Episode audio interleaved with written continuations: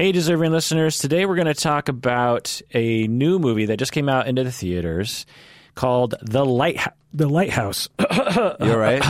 um, I think I had Prometheus coming out of my throat. And this movie uh, was... I thought I was going to see one thing, and then I saw another. It's a very interesting movie. There's a lot to talk about.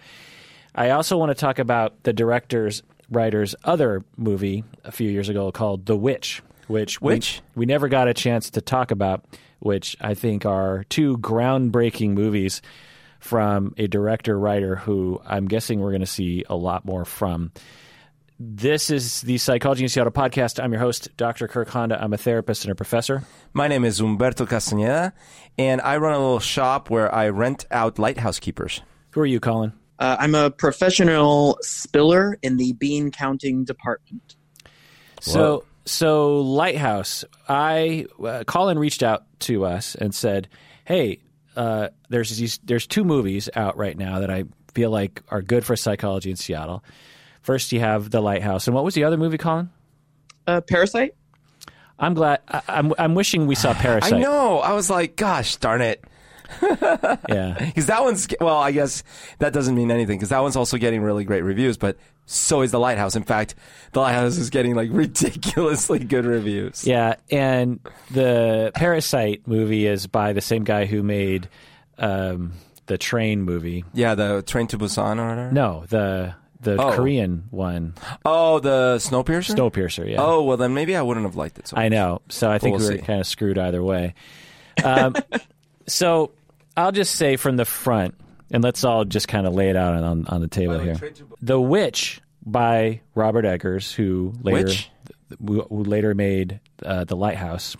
I really loved The Witch. I thought it was a very unique movie. I was surprised by the content.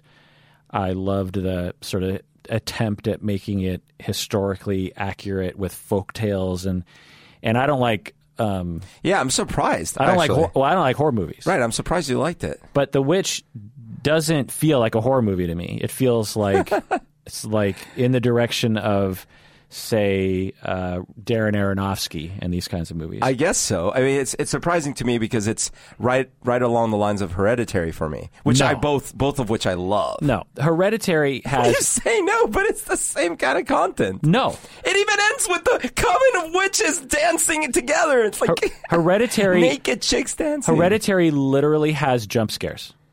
Well, the, the witch does not. Well, I mean, but that's a small difference. Like it's a major difference. No, no. Horror movies but have people, jump scares. People are comparing Robert Edgar or Eggers and Ari Aster for sure. Yeah, like, come on, get out of here. Yeah. Would you say The Lighthouse is a horror movie? No, and people are no. saying that, and I don't understand it. So, I definitely don't think so. So I gave The Witch, I think, seven out of ten. I gave The Lighthouse two out of ten. um, oh, God. That's too too low for me, but yeah. Berto, what'd you give The Lighthouse? Okay, for The Witch, since you mentioned The Witch, I gave The Witch at, uh, probably an eight. I really love The Witch. Yeah. Um, Lighthouse, I give it a five. Okay. What about you, Colin? I'm the outlier. Uh, well, I get, I agreed with you about The Witch. I gave The Witch a seven. Um, oh, God. I gave The Lighthouse a ten. One Whoa. for every tentacle of the Kraken, okay? You are on that side of the fence. Okay, I love it. I love it. Well, you're in the majority, Colin. Yeah, absolutely. You our, are the smart reviewer. Yeah. We our, are the dumbasses.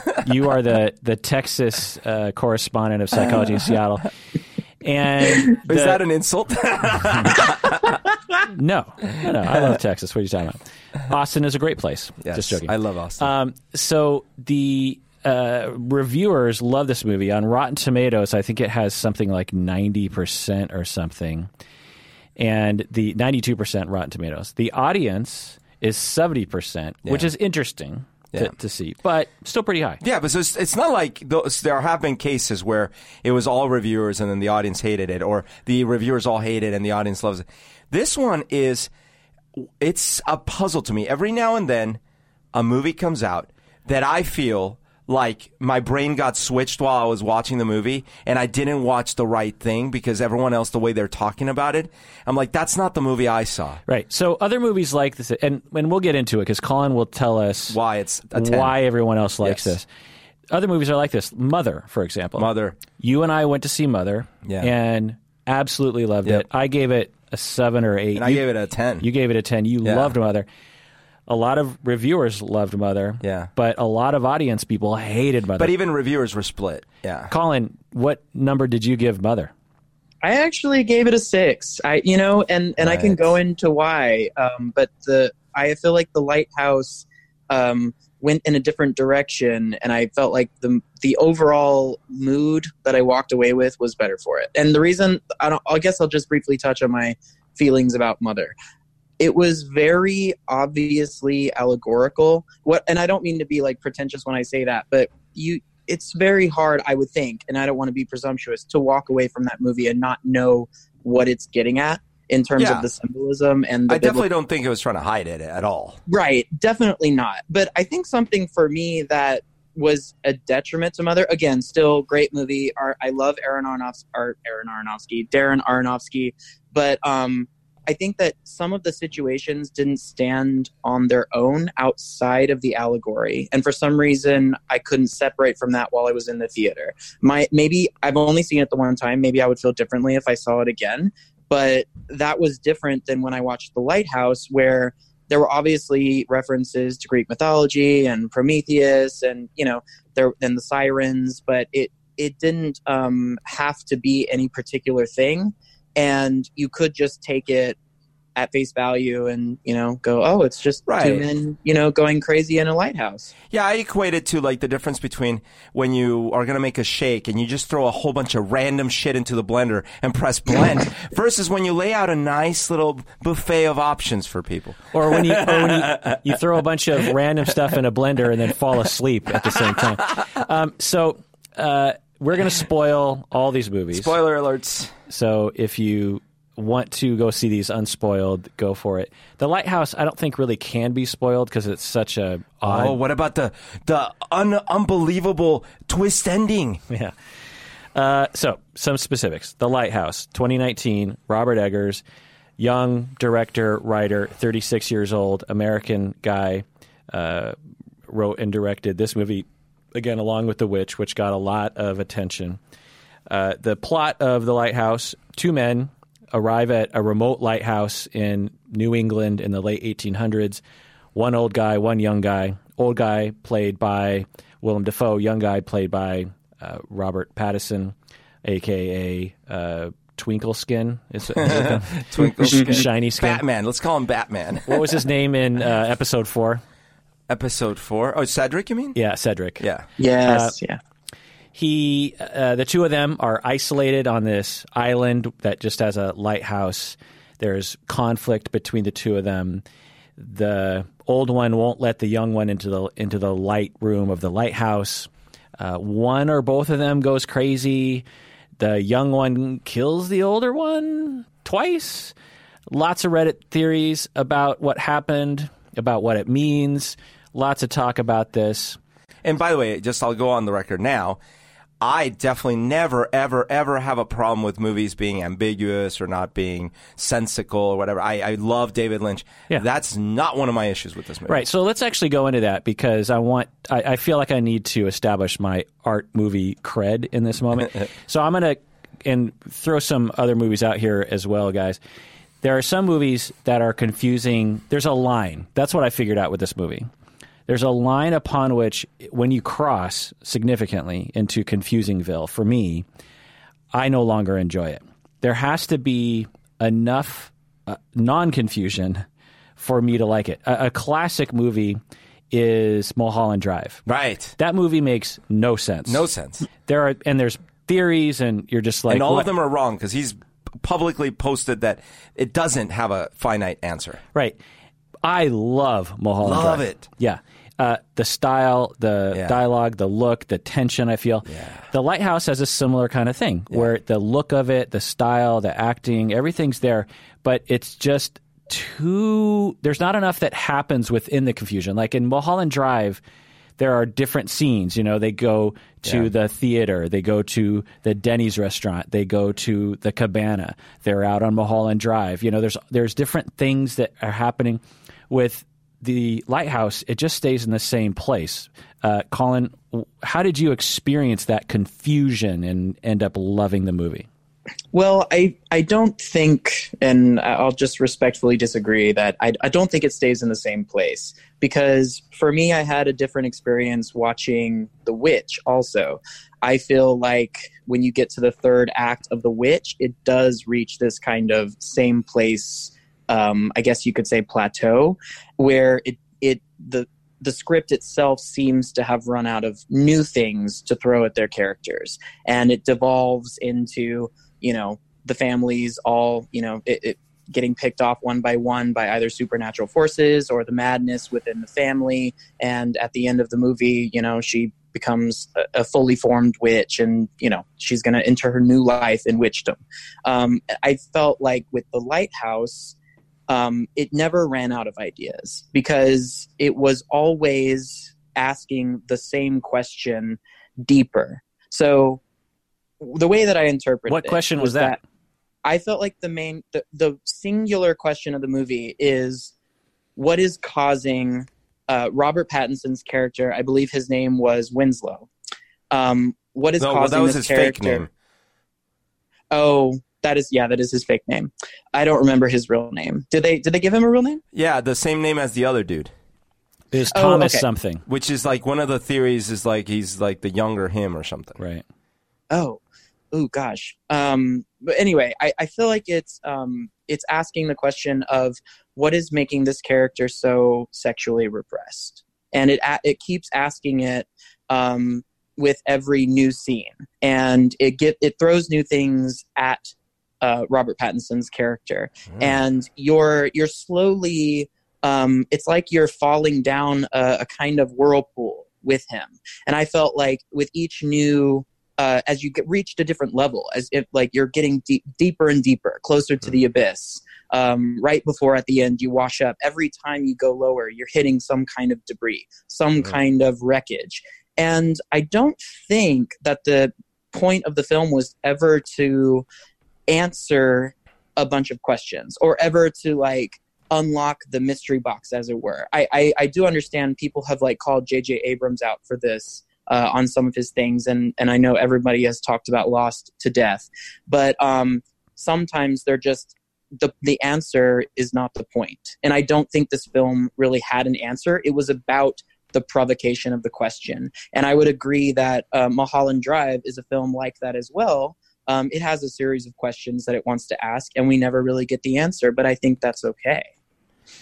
So when you were watching this, Colin, you're in the theater, were you riveted? Were you uh, loving it the whole time? And then afterwards, you're just like, whoa, what a great movie. No, no, I didn't love it the whole time. I, I think that I had a... So the first time that I watched The Shining, and that's the only film that this this particular piece reminded me of. Um, I, I think it was like two thousand nine, and I had just moved to Dallas, and I was alone in my apartment. It was really late. And I was like drifting in and out of consciousness because I was super tired. And I had these like this experience the next day where I was talking to my friend about how great I thought the movie was. And I wasn't sure what was something that I dreamt or something that happened in the film because of the the amazing way that Kubrick, you know, structured the editing in that piece. It just like latched on to my psyche. And that's how I felt when I watched this. I was in the theater and I was totally alone. I saw it at night after work. And regardless of like how logically good it was, I just left the theater feeling like I had been shell-shocked. And no, it's not. I talked to my sister the next day. It's not really an enjoyable movie. But I enjoyed the spiritual impact that it had and that it was able to transport me to this new place. And I definitely think that it's a great, it, it did what it wanted to do to t- one hundred percent. Hopefully not every film will try to do this because I would go insane. Yeah. Well, I think you put it really well, Colin. Uh, if you're going to like a movie like this, I think that's what you would pull away from it. And I think, I think you put it into, you know, pretty interesting, compelling argument there. I just did not get that. I maybe got it from the first half an hour. I was probably in that zone that, that you were describing. And then pretty slowly but pretty significantly by the second half of the movie, I was desperately wanting it to be over. So, yeah, I, I when the movie started, I actually got really into it at first. Because, and in fact, you made a comment, because we were watching it together, you made a comment that at first threw me off a little bit, because the movie starts in that aspect ratio, the one point one whatever one. It's almost a one to one. It's almost a square, right? And you go like, oh, I wonder if it's going to be in that aspect ratio the whole yeah. movie. They're they're clearly trying to appeal to the Instagram audience. Right, right. But when you ask that question, before you answered the question, or be, you, you gave an answer, which I'll give in a second, in my head I go like, oh, geez, I hope not. But then you said, that would be rad if it did. And I'm like, oh, yeah, I, I agree. So like, it like influenced me. But, but actually, initially I was kind of annoyed. I'm like, oh, I hate when they do this. Like, I want to see the whole view. But as the movie went on, I'm like, okay, I see why he's doing this. This does feel like an old, old movie. And I love the setting. And I actually have nothing bad, only great things to say about the actors. I w- love Willem Dafoe. I think Cedric Diggory did a great job. Um, I just thought, this is really interesting. Where is this going to go? Now, uh, Colin, have you ever watched a production of Waiting for Godot? The, no, I have the, not. The okay, so I uh, recently did. I actually... Uh, Uh, unbelievably, I had never heard of it until the recent uh, Mueller report thing, and some newscaster was saying like, oh, well, we're waiting for the Mueller report. It's like Waiting for Godot. And I'm like, what the fuck? What's Waiting for Godot? And it turns out this is a super famous absurdist uh, theater piece that I should have known about. So I watched online. I went to YouTube and I watched a, a production of it. It's two people. Well, there's a couple more characters, but mostly it's two characters. And it is an absurdist play, meaning there really isn't a finite meaning to it. A lot of random, seemingly totally random things happen to them. And uh, it's it's fairly long, and there's no resolution really or anything. And yet I thought it was brilliant, fantastic. And I see why people ha- why it's been such a big deal all these years, why people love it. But there's a big difference between that and this, which is that in that play, even though it's this absurdist thing, I really cared about the characters. Even though it's like, you don't really, like their their plot is absurd. It, it doesn't make sense. But somehow the dialogue and their personification made me really care about them. In this movie, unlike in The Witch and unlike in Mulholland Drive and unlike in a lot of the, I started not really caring about these characters. Yeah. They were entertaining at first. Kind of. Kind of, but like, and certainly like well portrayed, but I started being like, I don't care. Yeah. And the... The movie was just too long. It was. It, long. It, if it was, it was. I think it's like two two hours ten minutes, two hours yeah. twenty minutes. This movie, if it was ninety minutes, I I probably would have given it like a five out of ten or something, uh, because I definitely would have also would have left even after ninety minutes, going like, uh, geez, the second half of that movie really lost me, uh, and wasn't interesting to me, um, but.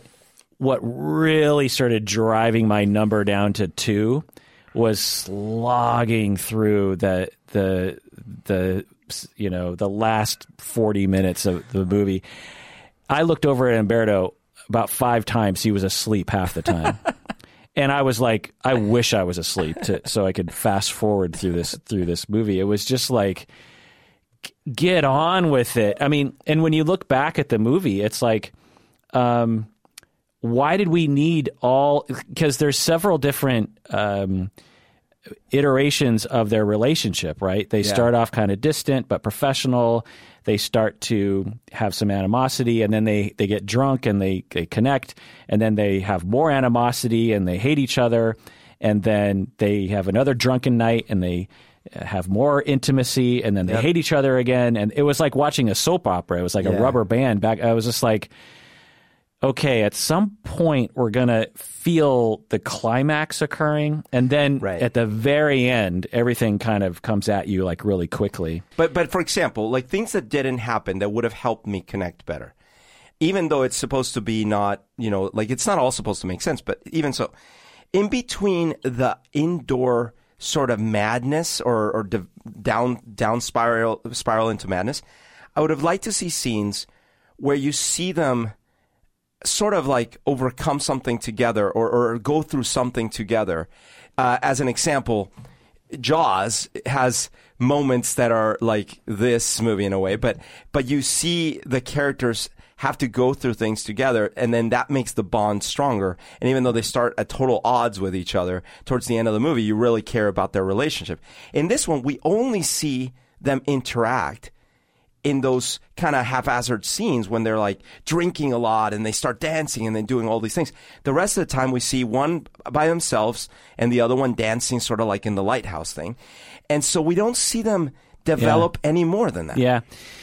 The the thing about The Witch that I love so much was that, and I rewatched it again after The Lighthouse, and I loved it still. Well, again, seven out of ten. I don't think it's an like. An, I thought it was amazing, an but, amazing movie. But you know, seven out of ten. That's that's a pretty high rating. But then me. again, I love horror movies. You don't as much, right? right. So that's. Yeah. And the thing about The Witch is that the whole movie, until some, you know, until they start levitating at the end, you could argue could have actually happened, that a, a kid could come down with some fever and and say a lot of weird things.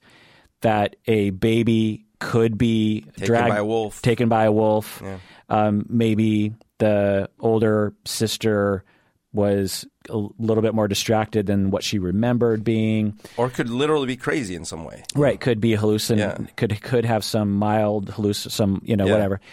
The younger kids could be obstinate, and there's you know there were mass delusions back then yeah. where young people and women in particular would uh, you know, acquire certain cultural markers of ha- being witches and being possessed by demons.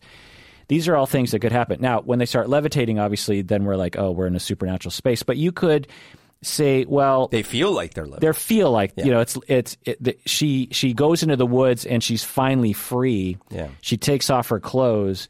And she joins a bunch of women who have also been rejected by a rigid uh, sexist society that doesn't value women. Right. And she's free and she's dancing around the fire and she can do whatever she wants. And, and yeah, she feels like she's lifting up. In The Lighthouse, these are just straight up hallucinations. They, there's no possible way there's an actual mermaid. Or there could be. Or, that or there ran- could be. Or the random dude that shows up, who is presumably the real Winslow that died, or you know, the guy with the lighter yeah, hair. That's maybe the the lumber guy, right? Right, and and there's so many things that are happening it, that I'm just like, well, obviously that's not really happening. Whereas in The Witch, I was like, this is just a shade away from from reality, and a lot of The Witch could have actually happened. Do you agree with that, Colin? I agree to an extent. I think that everything that happens that doesn't seem realistic in The Lighthouse does have a place of origin. Um, there are so many scenes of Willem Dafoe kind of filling Robert Pattinson's head with all these, you know, images of, you know, creatures of the deep, uh, what to do. There's all that stuff about, you know, oh, you don't kill a she bear or it's really bad luck, you know? I mean, all these things. Um, and so I felt like even if, like you said, they are all hallucinations, they also don't tell you that they are. So I was actually pretty shocked to hear that you felt like they absolutely couldn't be. But if they were, it's not unfounded because, you know, they really establish the elements in The Lighthouse. I think that's another thing that um, makes me in or or made me think that the film was effective. Like, I'll I'll do a quick caveat here. I think it's a ten because I feel like it did everything that it wanted to do. Is it my favorite film of the year? No. Did I like it more than Joker? Excuse me, Joker? No. But at the end of the day, um, the the absolute feel of, you know, his vision, I felt like came across. And what and let me just explain what I mean by um, you know, depicting the elements. So this director really understands how to use sound. He yeah. and yeah, you know, I noticed sound... that. Right, I noticed that right away. I was like, yeah. "This is one of the most unique sound designs I've ever heard." Yeah, very much so. He creates this symphony of diegetic and non-diegetic that you know ma- takes uh, you dia- what now? to this other place. So, so sound that like characters can hear. So it'd be like, um, what's like the Robert word Pattinson, you used? Diegetic. Diegetic. What does that mean? Yeah. So that means that a character can hear it. Oh, and then okay. non-diegetic is like, you know, in Call Me By Your Name, where it's beautiful music by Sir John Stevens in oh, the got background. It, got it, got it, got it. Yeah. Yes. So, and if I reverse that, then I apologize. One is one and the other is the other. Um, but uh, but basically, I think that this this director got both of them so right in this film, because you're hearing all of oh. the, you know, the sounds of the waves and the mm-hmm. wind, and just mm. it almost made me feel cold. And so it doesn't, so when you connect the two, I guess, which is what I'm leading to, this utter isolation and bitter just departure from everything that he knew from society, um, plus all of the fear-mongering that Willem Dafoe's character is doing, not even counting the abuse, I can see how you'd start to lose your grip a little bit. So let's talk about some of the psychology in this movie, since we're a psychology podcast. The first psychological theme I'll pose to you two fellas is the theme of masculinity. Might we say toxic masculinity? Mm-hmm. To be tough, to work hard, don't ask for help, don't give in, get drunk to cope, and then allow yourself to become affectionate for the first time in your life. uh, farting, masturbation. What do you say, Colin? I think you're absolutely right. Uh, and it's a uh, in stark contrast, because it's late eighteen hundreds, right? Uh, or Eggers' version of late eighteen, late eighteen hundreds uh, masculinity, but it's not that far from today's masculinity. And the whole time, I'm just like, guys, just talk about your feelings. For, I mean, you're destroying yourself here. You know, you're you're the younger sailor guy, lighthouse guy, right?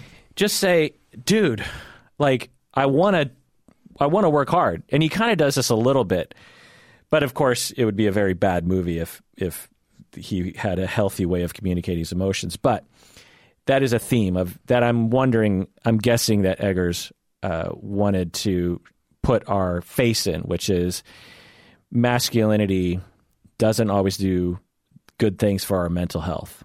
Well, and yep. I love the, I think that in this movie and also in The Witch, um, he did a great job setting it where he did. He uses time periods so well, as opposed to just having it be set dressing, so we can see the way fashion looked or the way that people drove around. Um, it's it's literally a depiction of, like you said, like where our consciousness was and what would somebody feel like they could do, could say, could protect themselves from. And I think that was a part of the tension that I felt. Um, I don't know if it's specifically because I'm a gay man, but I I felt like, oh God, like these... these people are so disassociated, disassociated from, you know, what they, you know, what they want to do to connect. And whether or not that's like specifically because of homosexuality, I think that it's, it's more generally that Robert Pattinson's character, and then also, of course, Willem Dafoe's character to a different degree, is like very sexually repressed in general. And they, they see things, they feel things that they want to explore, but there are boundaries. You know, you can do a movie like that now, for sure. There are certainly, like, lots of cultures of repressed people, and, like, you've talked about it on the podcast, and, you know, things not even related to movies. We have a long way to go, but um, but it's it's like that ever-present danger, and I, I felt like that was just a part of not only The Witch, but The Lighthouse as well. Do you think that either character was gay or bisexual? I think that Robert Pattinson's character was quite possibly pansexual. Okay. I felt like there was... Well, I guess um, including mermaids in there, then you got then you got pan in there. Yeah.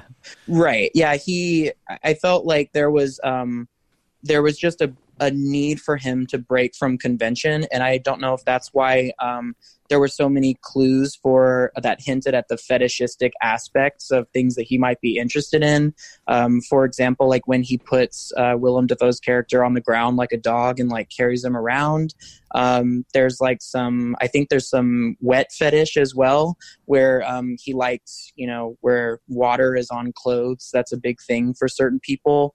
Um, and then of course, you know, um, you know, I don't know what kind of philia it would be called, or even we don't even have to label it that, but I mean, fucking mermaids for sure. Um, so yeah, I, I think that he just, uh, and then if you think about where he comes from, you know, New England at that time, no one would listen to him. And if he mentioned any of those things, then people would say, you're a crazy person, and get back to work.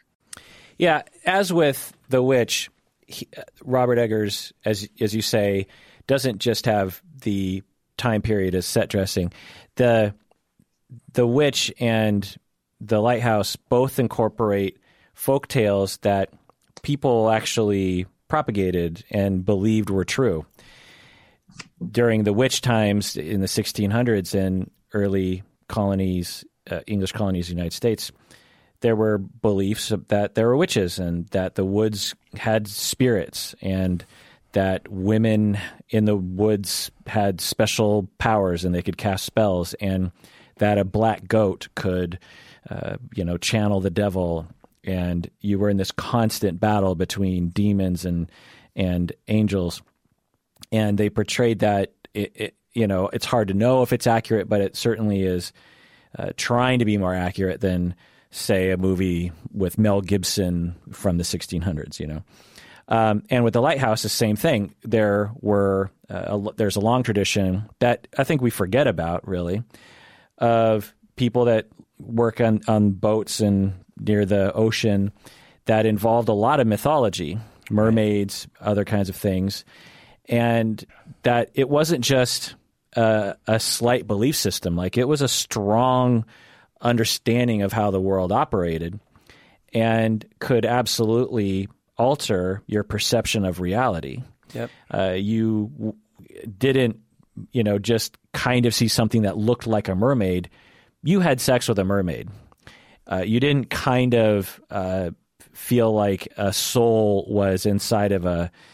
Uh, seagull, that that seagull is trying to get you because of something you did earlier. Right. Um, when you look into the light at the lighthouse, it, it's not just a trippy experience. You're you're seeing some Greek god in there. There's something's happening with right. that, and it was it was a very real experience. And so Robert Eggers does this really great job of transporting us into that world in a way that we can feel it and not just watch it from the outside. Like, he really kind of puts us into that. And, and I think that's a brilliant thing that he does in both movies, really, is, is just making these, you know, Aronofsky does this as well, making these mythologies updated, but also uh, probably echoing the past. Yeah. You know, the, on the sexuality part, Uh, part of me didn't read too much into it, whether it was intended or not, because, I mean, you know, these guys literally were, they weren't repressed because, like, society didn't want them to have, like, they literally had no women around. And, uh, you know, sailors, this was a notorious problem for them, right? Like, they would go to sea and months on end not have a woman. Um, and so, like, Robert Pattinson's porn stash was that little figurine. And it looked like a woman. And, and honestly, like, I, I've been full of hormones. I know that anything that looks shapely like that can, can be a trigger for some some level of, of human. And so for him it is. And I don't know that that means too much more than just, man, that's a guy who hasn't probably seen an actual woman, let alone been with one, for a while. And he's very horny, clearly. And he doesn't really have any way to express it, talk to anyone about it, deal with it in any sort of way. And he's stuck with another dude. And sure, there is that sort of awkwardness of, like, is he masturbating? What the hell? I'm masturbating. Like, all that kind of stuff. Um, but I don't know that I, I read too much into beyond that. Like, oh, maybe he's pansexual or maybe he's this, that. It, it just felt very normal to me, that part. Well, I think that there's – there. Not just in his experience um, that we see, you know, as he plays out his scenes in character, but also certain figures that form around him in, or and also in The Witch. You know, there's that scene in The Witch where uh, the witch appears to the little boy as this beautiful woman, and then she kisses him, and then for the rest of the movie, he's fucked up until he dies. Uh, and then in The Lighthouse, Robert Pattinson sees a very beautiful mermaid. He, you know, walks into the water up to his eyeballs. And, you know, from then on, he's more and more fucked up. So there is this idea of like either like the succubus, or even if it's not directly a succubus, but like the carnivorous woman as mm. representative of sexual desire.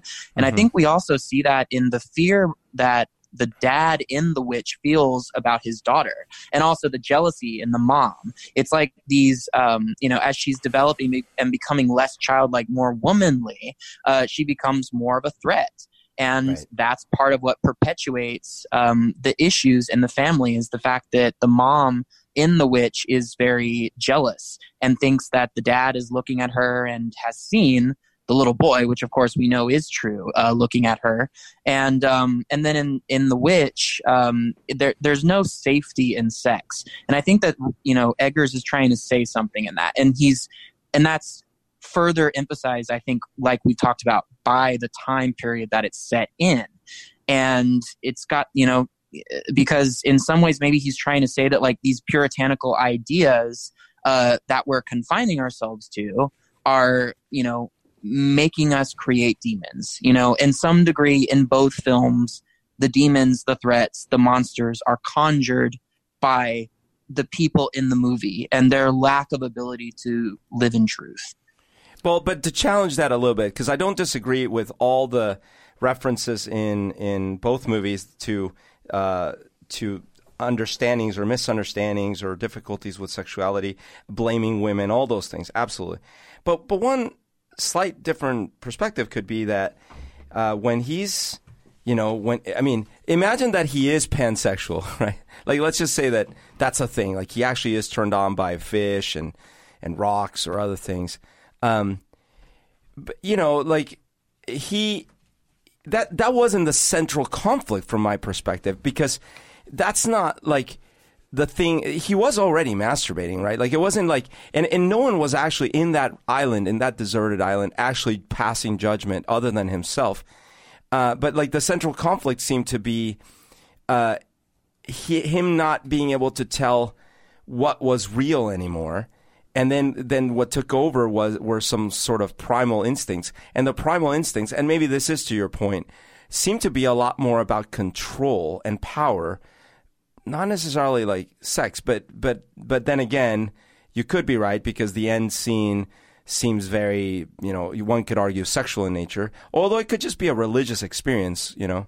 So I don't well, know. Some, I, I guess I see well, your points in some ways. Well, for some people, control is sexual, though. I think that that's like not for everybody, but like, you know, in certain communities, like in the B D S M community for sure, like control and the amount of control that you either feel or relinquish is a part of your, you know, what you get out of the experience. And I don't know. I'm not, I'm not just, you know, disputing what you just said. I just, yeah. I think that that's maybe, maybe again, like you said, because this film is so open-ended, like I, I'm probably making a choice. Like I yeah. think that, I think that with the script that isn't so focused on a structured narrative, because I don't think it has a very well-structured narrative. Um, I don't think it's necessarily concerned with that, but when that's the drawback, right, is when you, when that's the bones of your film, then you can interpret it however you want. And so maybe that, I think that's why I'm getting there and you're like, not really. Well, I, I think that yeah. along those lines, now that I think about it, he, I wonder if he...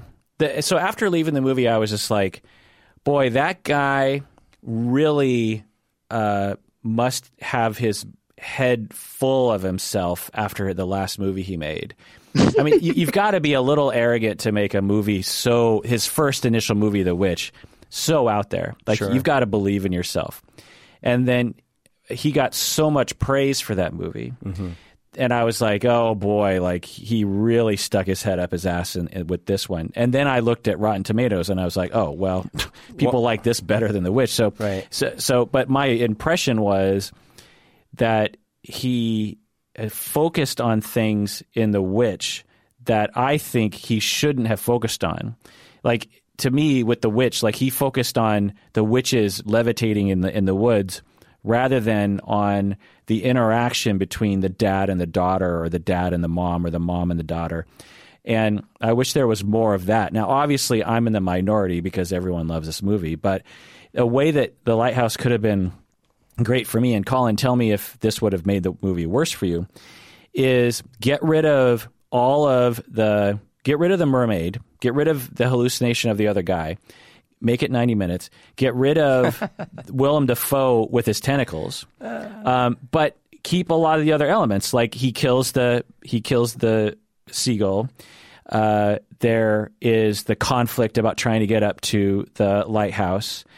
When he gets up there, maybe just end the movie. Like he, he, he enters, he looks into the light, and it's just credits. Like you don't know what happened, or uh, or something along those lines.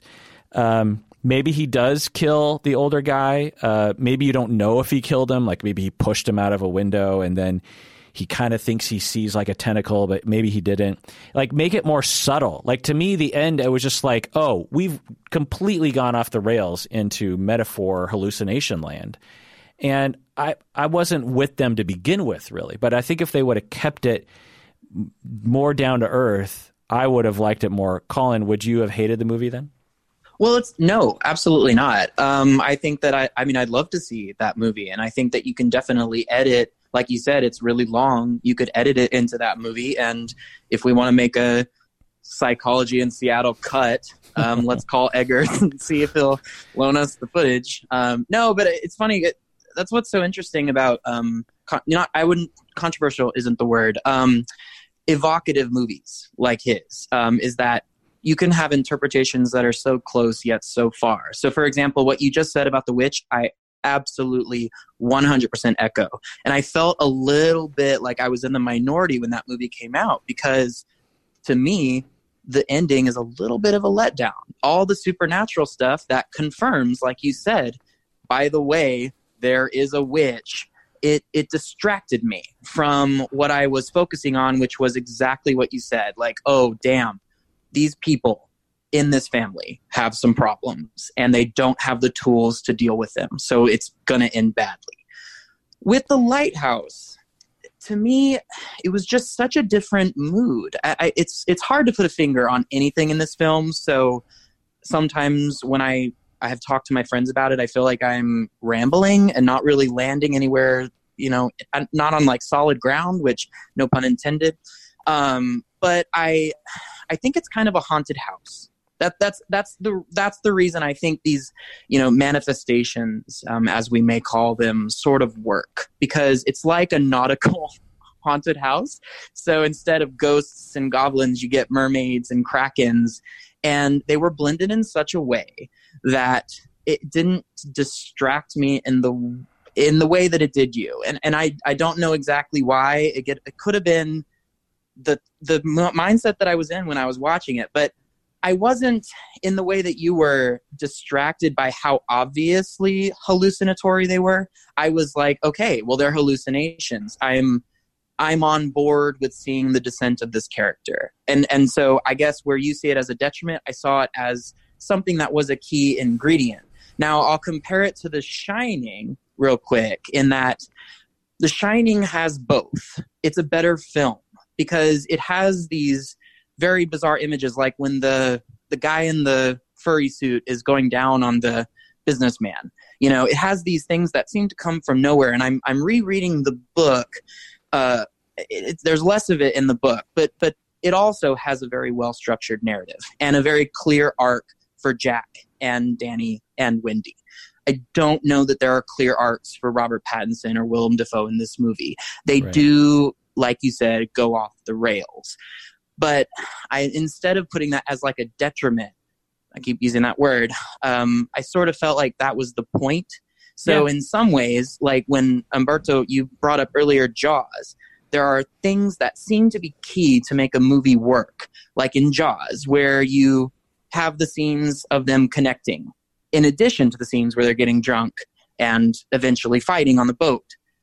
Well, Jaws is like, there's a trajectory there. Like there's a, there's a very clear plot to Jaws, and nothing is left up to the interpretation. And like, and it's like a perfectly oiled machine. And I think that he never wanted it to be perfectly oiled. Rob uh, Eggers for The Lighthouse. Yeah, no, yeah, I, I have no doubt that he was trying to avoid any trappings of the Jaws completely. So just getting to some other psychological themes, Another one is isolation, like for prisoners who are in the hole. You know, they're isolated from other human beings. They can't interact with other people. Right. These two, for a majority of the time while they're working, they don't they, they sleep at different schedules, right? Mm-hmm. They yeah. they don't see each other very much. Um, it's not good for the mind, and it's not something that we even recognize today. You can uh, research shows that in situations like this, you could become depressed in very mm-hmm. real ways. You can have emotional difficulties. There's memory problems, like uh, like remembering dates, like for the younger. How many weeks have we been here? Right. Uh, decision making problems. Uh, you know, uh, limbic system problems, executive system problems, hallucinations. People will actually hallucinate. Particularly, they'll hallucinate other people. So in prison, sometimes they'll punish a guy by putting him in an isolation room for a mm-hmm. month. And during that time, and especially if it's dark and there's not right. a lot of visual stimulation, people will actually hallucinate other people and have conversations or right. things like that. And but it's, it's not just like daydreaming. It's right. actually seeing, because we are social creatures. We need to interact. You know, Castaway, Tom Hanks with Wilson. Uh, that's a very real thing. It's not just a stuffed animal. It's like a real, you know, right. creature. And so this movie, I think, depicted that pretty well. But if you're getting super drunk, it helps, right? Right. I would love in a like a cut in this movie for they're just like, be Easter eggs of Wilson, like on the shore, just like in the distance. Yeah. The other uh, theme is mythology. And it's something that we don't usually talk about in psychology, but it's definitely uh, something to, to talk about, because for the vast majority of the human race, and even now, there has been mythology around different gods or creatures or spirits or Uh, angels, demons, they're all right. around us. There, there's a supernatural layer on reality that, uh, you know, like the fact that we call hard alcohol spirits because yep. they thought when you drank it, it, you got possessed by spirits or you entered the spirit world or something, because mm-hmm. it was this altered frame of mind. Obviously, all the hallucinogens that people would take, peyote, marijuana, was always associated with like the other realm where right. where everyone else lives. And it's an important part of the human mind that when we are left to our own devices, we develop belief systems of the supernatural. And this movie, uh, The Lighthouse, uh, depicts that in the, the sailor sense. But there's a lot of Greek stuff in here, too. You got uh, Proteus and Prometheus. Prote- Which is the... original sailor stories. Right. Uh, from the Greeks who yeah. often lived by the sea. Yeah. You have the old man at the sea, the, the friend of the sea beasts, yeah. the, the, the knower of everything. And then you have Prometheus, the younger, the trickster who stole fire from the gods, who had the hubris to enter the lighthouse and but was uh, you know harmed by, by the knowledge. Zeus ordered Prometheus chained to a rock where an eagle picked out his organs, right. just like the ending of The Lighthouse. Uh, you know, the young guy, Prometheus, in The Lighthouse defies Proteus. He climbs Mount Olympus, sees the forbidden light. The knowledge overwhelms him, and for his crimes, a bird eats out, eats him slowly. Right. So I dig that. I didn't see it at the moment because I wasn't as familiar with this the full story of Proteus and Zeus and Prometheus. Um, I was much watching The Witch. I was much more familiar with the folk sure. tales that they were uh, echoing. Um, and I mean, I definitely caught, you know, whiffs of it or of like sailor, obviously the mermaid and then the lighthouse and tentacles and the Kraken and all that kind of stuff. But I, I don't know. I kind of wish that I went into the movie knowing more about the Greek mythology involved. Colin, did you recognize the Greek mythology involved? I did, um, but not in a very scholarly way, just um, as I've consumed media over the years and through a few stories that I read in college. But um, I, I don't necessarily think you have to know because, um, and, and maybe you could say this about Mother too. We mentioned that movie earlier. Um, your, you don't, your knowledge of what is being referenced is a little bit circumstantial, because ultimately these cerebral movies, I feel like, are supposed to take us to an emotional place, and whether that's connected to like a reference that you understand or not, I, I don't know how important it is. I, I don't I don't I don't think so. Like when I yeah. saw Noah by Aronofsky, mm-hmm. I am, you know, pretty familiar with the story of Noah. And yeah. the the riffing on the story was half the enjoyment to me. If I just watched Noah having no knowledge of the story of Noah, I would have been like, this is a stupid movie. Like, it sure. doesn't make any sense. Why would you put all these animals in a wooden boat? Yeah. And I, I think that, like with The Witch, for example, if I didn't have any knowledge of early, you know, colonial American folklore about witches and the woods and all those kinds of things, it wouldn't have resonated with me. And I, th- Which, but, I, I think but, that's the thing. It's like there are certain um, uh, archetypes that we have but are – Uh, superimposed on mythology and folktale, that when we see them in art, it touches us in a in a deeper way. Yeah, I'd say that on the, in the case of The Witch, and I think you're not disagreeing with this, uh, you don't have to read anything from that period to have that cultural awareness, because it's so kind of pervasive in our in our right. Western culture. We've, we've all read about the Salem witch trials yeah. when we were in high school. And we've been seeing things about witches all our lives uh, in cartoony ways and serious ways, all these things. Um, well, exactly. But that's what but, I'm saying is that in some ways it's a little more derivative, right? Because this stuff with The Lighthouse is a little more out of left field. Right. Or well, do you but, not agree? No, no, I don't disagree with – I guess what I'm trying to say is, to me, the big difference between something like Mother and something like Lighthouse – Uh, mm-hmm. is, in, well, in this regard, is, uh, and then this is maybe where I disagree with a lot of people that saw it. Mother, for me, was you you better know what the heck we're talking about, because it's like this, this um, sort of, it's a metaphor about that same exact story. And it's like, imagine, because we don't know what reality is, but if you were to take that version of reality seriously, and you imagined that in some cosmic metaphoric sense there is this house and there is this woman, which is not a human for real, but it's some sort of, like, if you took all that, what an interesting exploration. But this, and to interject, you have to be aware of the Bible and right. Jesus right. and right. this origin story right. of Genesis. And, and I guess in, in against it, one could argue that, I suppose, if you weren't aware with all that and you watch Mother, you would re- legitimately be like, what? Right.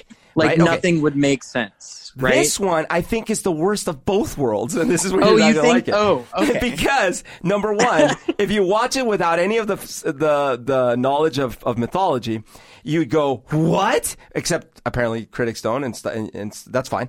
And two, if you watch it with that knowledge, like, I have enough knowledge of Greek mythology and stuff. I certainly didn't catch all the connections, but even now that we're explaining the connections, it's not a through line. This isn't the story of Prometheus retold. This is a, a sm- this is why I was using the shake analogy. This is like, well, you know, remember like a little bit of Odysseus, and there's like the legends of the sirens tricking the sailors, and there's the, oh, and remember Prometheus? It's like, sure. And so like the last scene, don't you get it? It's like, yeah, but it wasn't, it wasn't like the through line in the story. You're throwing that in. It's almost like a painting. Like, I'm going into a gallery, and each painting is a theme from mythology. So the overall gallery has a theme, and I like it. But when I'm watching the okay, movie, okay. I wanted more. So you're saying it's painting. Listen, but that, but that's what I think. I, I also equated it to a painting. So I don't know mm-hmm. how like interested in different types of art you are, but like, so I kind of felt like The Lighthouse was abstract expressionism, you know, where you're you're putting shapes that on their own don't necessarily integrate, um, but you're you're nevertheless are putting them on the same canvas, and together they make something new and fresh and vibrant. And and, and when I'm at an art gallery and I look at a painting for like four and a half minutes, I'm thoroughly entertained by that. Two plus hours of that. Oh, come on. Well, I'm gonna, man, you're gonna hate me, Colin. Like, so when you literally put the body of your Prometheus figure on a rock with birds eating his insides, I can't call that abstract. I've got to call it a direct art. Like, and by the way, there is nothing wrong. Look, I, I actually thought the movie was visually very interesting. I thought, mm-hmm. to your point, the audio was amazing, and I thought the performances were unbelievable. I yeah. also, uh, departing a bit from Kirk, first of all, I have zero problem with the with the uh, visions, the hallucinations, the octopus, all this stuff. In The Witch, I loved the ending. I loved it. I want more flying, more flying. Uh, but that's me. That's me. So my main issue with it, and I think why I got bored, is actually that what here's what I wanted to see. I wanted to see that the characters actually start connecting for real, because like the story that he tells, and then and then the, the guy starts softening up, and and then and then you think this is actually maybe going to work out. But then this insidious thing keeps gnawing at him, and he keeps obsessing about this one thing, and then sadly, tragically, it still undoes him. Now, I'm describing what you watched on the screen, but the difference right. is that the narrative style that he used was, to your point, impressionistic. Like, check out this painting, check out this painting, check out this painting. And I actually wanted a movie. Yeah. So I'm going to read positive reviews and negative reviews just to illuminate what other people are saying. Okay. Uh, these are, uh, you know, top reviewers on Rotten Tomatoes. Actual, you know, movie critics. The visceral, disgusting, and irrefutably maddening theatrics of The Lighthouse are entrancing enough what? to have viewers happily giving themselves over to a beckoning siren by the film's end. So uh, th- this is the other thing that drives me mad. I've heard this because I watched a ton of YouTube reviews after this, uh, after we watched it. And the language, the, the the language is so over the top. Like, I've never been more confused and a descent into madness. And I'm like, what movie did you watch? Yeah. Another one, it's rough going, but it's beautifully filmed and framed in black and white. Fine. And Dafoe is wild and Great. wildly entertaining in a role that feels written to match his every aspect. Love that review. An audience review, uh, someone, a regular person says, this movie was a wild masterpiece. Not for everyone, but if you appreciate no. challenge, but if you appreciate challenging art, artful films that make you think long after leaving the theater, then this is for you. Good. I, I like that review as well. Yeah, I did too. Uh, some negative ones. Uh, this is an, a critic. The Lighthouse is weird, complex, testing, testing, and soulless. Uh, soulless is kind of a weird word, but I, I think I know what they're getting at, which is just like, it just doesn't, it, it didn't grab me, you know. Yeah. Audience reviews I thought were, because it was hard to find negative critic reviews, so here's yeah. here's some audience reviews. Don't listen to the glorious movie critics reviews. The Lighthouse The Lighthouse isn't horror. Yes. It isn't a thriller. Yes. And well, it's, and it certainly isn't a good film. Okay. In fact, it's about as horrifyingly, it's about as horrifying as a square dance and about as thrilling as a station wagon with four flat tires. Okay, I almost like this review. If deciphering boring, artsy, bewildering stories like the White House, like the Lighthouse gains you a triumphant miniature psychological victory, then this will be an excellent investment of your time and money. I just love that. I love this review. If deciphering boring, artsy, bewildering stories like The Lighthouse gains you a triumphant miniature psychological victory, then this is an excellent investment of your time and money. I love it. I love it. It's about uh, as horrifying as a square dance and about as thrilling as a station wagon with four flat tires. Okay. But I don't think it was okay. Like, it's I not just, trying to be horrifying or or thrilling. I know. I know. Then like, it should at least have been be? thrilling. It should at least have been thrilling in Wait, my in my estimation. Okay, let's can we for a like, second? Because like Mulholland Drive, thrilling. Thrilling. The yeah. White yeah. House. The, no, the, but people the witch, feel it was thrilling. The the witch, thrilling. Critics feel it was mm-hmm. thrilling. Okay. Now let me ask a question. As a parenthesis, why are people saying horror? Because of visuals. That literally, I think that's the that's the go-to when you don't know how to define something. Is like, what do I visually see? Oh, a monster. Oh, something like supernatural. Horror. It's in right. black and white. Horror. Oh. Yeah. Okay. Another review. I guess I'm not very sophisticated. I didn't get it, and I was bored. I can appreciate the beautiful cin- cinematography, though. Another person, didn't make sense, hard to follow, hated the characters, could not have liked it less, wish I could get a refund, waste of a babysitter and a night out.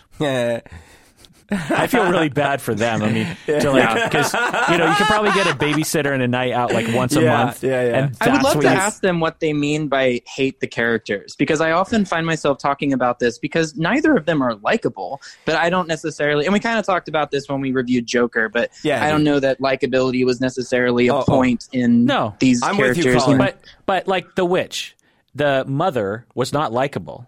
No, but, but I liked watching her on the of screen. Course. Yeah. No, no, I'm I'm with you guys a billion percent on this. I've had very nasty, drag-out arguments with people who told, for example, I hate The Graduate. Why? Oh, they're just such horrible people. Like, it, it, you know, like, yeah. I, I, I totally yeah. have no sympathy for that argument. Like Rushmore, no one right, in that right, movie right, is ridiculous. Right. So I wanted to, again, just get my cred out here in terms of the movies that I've liked and disliked that were confusing, and if you can think of other movies, let me know. Sure. So I'm going to start with the movies I didn't like that I think crossed the line into confusing. Oh, interesting. Jill. Okay. And then I'll go in. This will be interesting. It, it's it's fewer movies that I didn't like, okay. and actually some of them you love. For example, Primer. I love Primer! I know. Colin, I did like you like it too. Oh, God. I One do. One of my favorite movies of all time. So I like great! The first, the first hour was really interesting. Totally yeah. brand new. Yeah. I was like, okay, if some garage people made a you know time yeah. machine, then I guess this is this might be kind of what it looks like. And then it just quickly went into this zone where I was just like, God, like it was, when is this going to end? You know, oh. it just seemed like a series of scenes where it was like, isn't this interesting? And I was like, uh. um, Eraserhead by David Lynch, for example. Now that's that's a time and a place when Lynch was definitely not trying to be entertaining. Sure, but. Uh, I watched that movie at a time when I loved everything David Lynch, and I went back and watched, this is early nineties, yeah. watch Eraserhead, and I was just kind of like, huh? I'm on the fence on that one. I, I, I'm, it's I was, not my favorite either. Yeah. I, I love so many other Lynch movies. I mean, I even love his Dune uh, rendition. The Tree of Life by Terrence Malick. Did you just say you even love his Dune rendition? Some people I know. It. I'm like, wait. I, that's amazing. Okay. I know. It's great. Uh, Uh, The Tree of Life, Terrence Malick. I hated that movie. Have you seen it? I also I did. So. Did you like it, Colin? No, no. Yeah, I don't think I it's very. I don't think that film. It wasn't trying to have a clear plot, but it, it didn't have a clear vision. That was what muddled it for me. Uh, it was, it was so boring. Mm. It was yeah, very I mean, boring. Th- if they just kept the Brad Pitt scenes in there with the kids, it would have been mildly interesting, I but see. even that was interesting. Uh, Synecdoche, New York by Charlie Kaufman. Sure, sure. Berto, you liked that movie. I did like it, yes. Did but you? I can understand. I wouldn't ever, ever, ever try to argue with someone that didn't like it. Did you like that, Colin? I did, but I wouldn't know who to recommend it to. Like, yeah. I, I mean, to I'm me. sitting there like, I think this is for me. Inherent Vice, P T A. Uh, I've never seen that. I did never not get that. it. Oh, it was. It's one of his more recent movies, you know. Yeah. Paul Thomas Anderson. Yeah. Uh, with uh, Joker in it, uh, Phoenix. Yeah, I, I'm sad I didn't see that. Uh, David Lynch, Inland Empire. Didn't see that. Oh God, me neither. It's it is not good. Not good. Uh, but I liked Pi by Darren Aronofsky. Yeah, Pi's great. This movie, The Lighthouse, reminded. If there's any movie that I would say is close to it, it's actually Pi. Mm, interesting. Black and oh. white. A descendant, it's sent sure. into madness, sure. confusing. But that uh, one has more of, a, well, for me, a through a through line. Right. Yeah. Cloud Atlas. I like the Wachowskis. I Cloud Atlas. love Cloud Atlas. Yeah. Okay. Not I've very, never seen it, but. It's confusing. Okay. You don't really Isn't know. Isn't it like if, four hours long or something? It's pretty long, but, and like the book, it spans several different okay. uh, eras, essentially. Mulholland Drive. Yeah. Mm-hmm. Uh, mm-hmm. Shutter Shutter Island. Yeah. Uh, Scorsese. Yeah. Jake, Shutter Island is pretty straightforward. Right. It's yeah. great. I mean, in some ways, it's such a clean twist that it kind of like, I don't know if I classify that as like a hard to wrap. Yeah. You know? Like, yeah, that that's definitely a, uh, but people think of that movie as sure. like a confusing-ish right, right. movie. Sure. Jacob's Ladder with Tim Robbins. Yes. Yeah. That was one I was going to bring up. That's about my favorite of these yeah. like weird cerebral. Yeah. Yeah. Naked Lunch, David Cronenberg. Oh, yeah. Uh, which is pretty weird. That's very weird. And ridiculous at certain points. Yeah. But I remember liking it yeah. when I saw it when I was twenty-two. Did you read the book? That was another thing. No, but that was because yeah. I don't read books. But that was another thing that I thought that if I was twenty-two and I saw The Lighthouse, I bet you I would have loved it. Really? Because there was a time in my life when I was so tired of mainstream movies that anything that had something different about it. I see. It was like punk rock, you know, uh-huh. It was like, because punk rock is not listenable, like real, you know, yeah. hardcore punk rock. It's not listenable on purpose. And but it's so pleasing to hear during nineteen eighty-one when you all you've been hearing so far is Fleetwood fucking Mac. Which I uh, love. Uh, which I also love. Yeah. Barton Fink, Coen Brothers. Right. Uh, the Machinist. Uh, oh, yes. Machinist. Yes. Love it. Christian Bale. Uh, of course. Weird movie, yeah. but uh, love it. Brazil, Terry Gilliam. Right. Great. Uh, Classic. The, yeah. Possibly my second or third favorite movie of all time. The Fountain, Darren Aronofsky, is very confusing at times. I mean, there's a guy in a... Stop to see it. Don't, no spoilers. In a bubble with a tree. Okay. Uh, it's just like, what's traveling through space? I think space. That movie is best dissected in percentages, but that doesn't make a complete movie. Like, what I mean by that is I think there is probably like a sixty-five percent of that movie that's really artistic, and then the other stuff just does not work. I love The Fountain. I have to see it. So I, oh, I you did? Oh, oh. I haven't seen it. Yeah. Uh, Enemy, Denis Villeneuve. Which one? Enemy. Love it. Uh, you you probably haven't seen it, bro. It's uh, Jake Gyllenhaal. No, no. Is that the one where there was a? He's there's like a doppelganger and like uh, an, no, no, an no. alien in the train, in the sky. Right? Like a train or something. No, there's no, no train. He's just. But everything uh, Villeneuve touches is perfect, like uh, so yeah. far at least. Uh, Existenz, another Cronenberg. Yeah. Uh, and two thousand one, Stanley Kubrick. All so all those movies yeah. are in my top, you know, top list. Well, and, of and The Shining. Yeah, sure. The Shining. Yeah. I'll add that. Any other movies, Colin, you can think of that are confusing? And good or bad? Uh, I think you covered mine. Okay. I would add Lost Highway. Right. Uh, it's one of my favorite. I actually like Lost Highway even better than Mulholland, which I I understand is whatever, but I, I do like that one. Um, I would also add, in a weird way, American Psycho.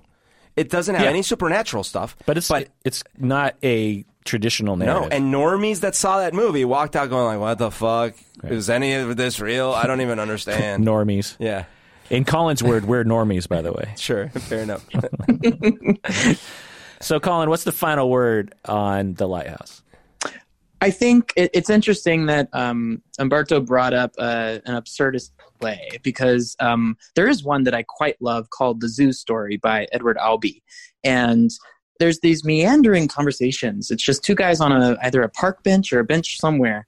And you just find yourself...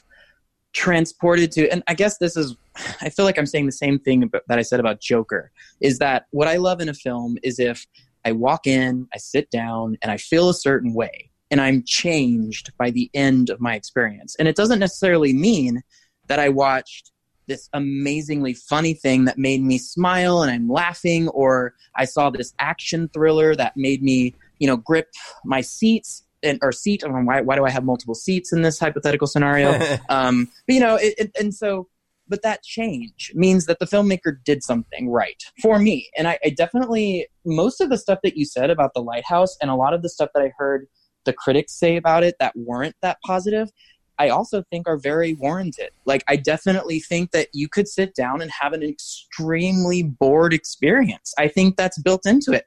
I think it doesn't have a very well-structured screenplay.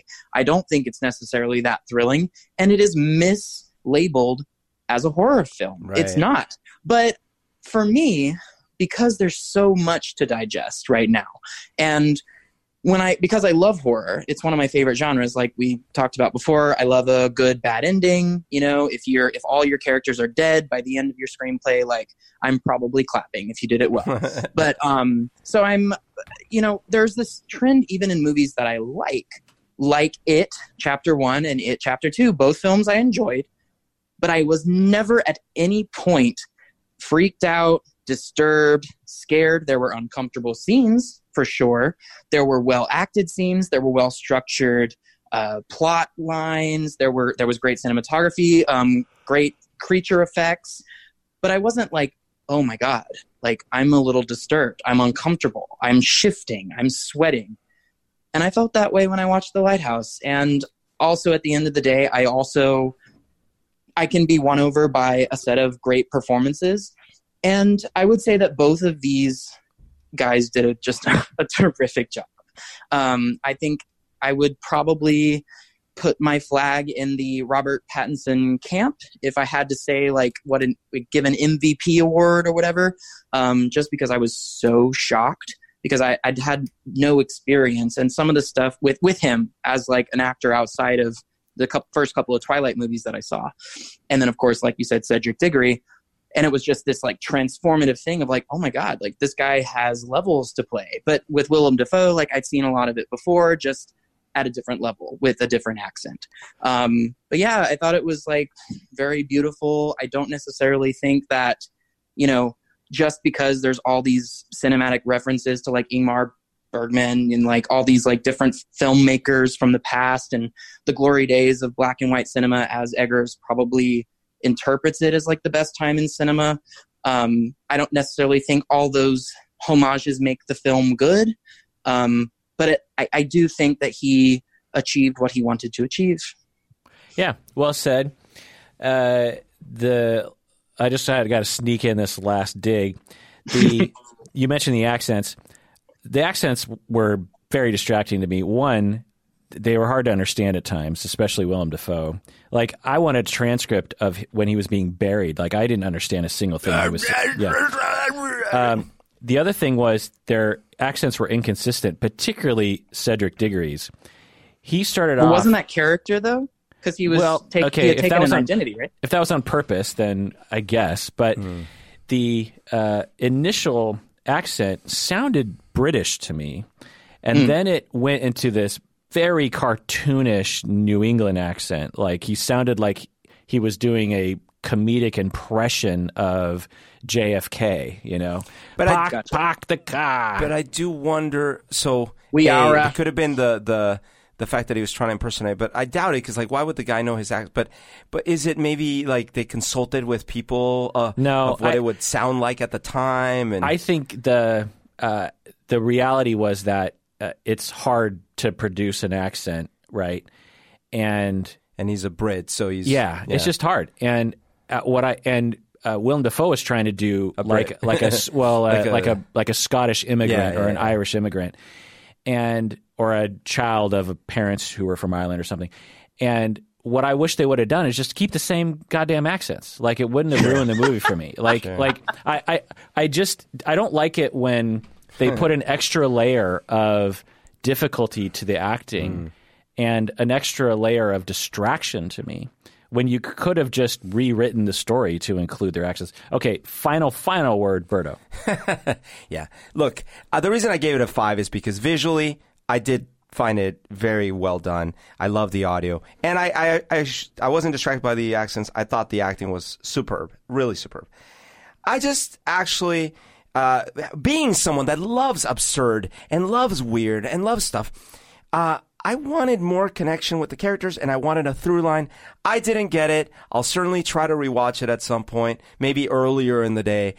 Uh, but what I will absolutely fight tooth and nail on is the horror bit. The way this thing is being described is ridiculous. I even saw a Mojo video. It's like, top ten reasons why this movie will terrify you. I and watched like, that today. yeah. And like eight of the ten reasons had nothing to do with terror at all. It was like, it's an original screenplay. It's like bullshit. And so, was yeah. Was it number one, like, performances? Yeah, performances silly. will terrify. It's like, come on, come on, come on. So that's the main thing that I'm so, like, throwing up in my mouth a little bit about.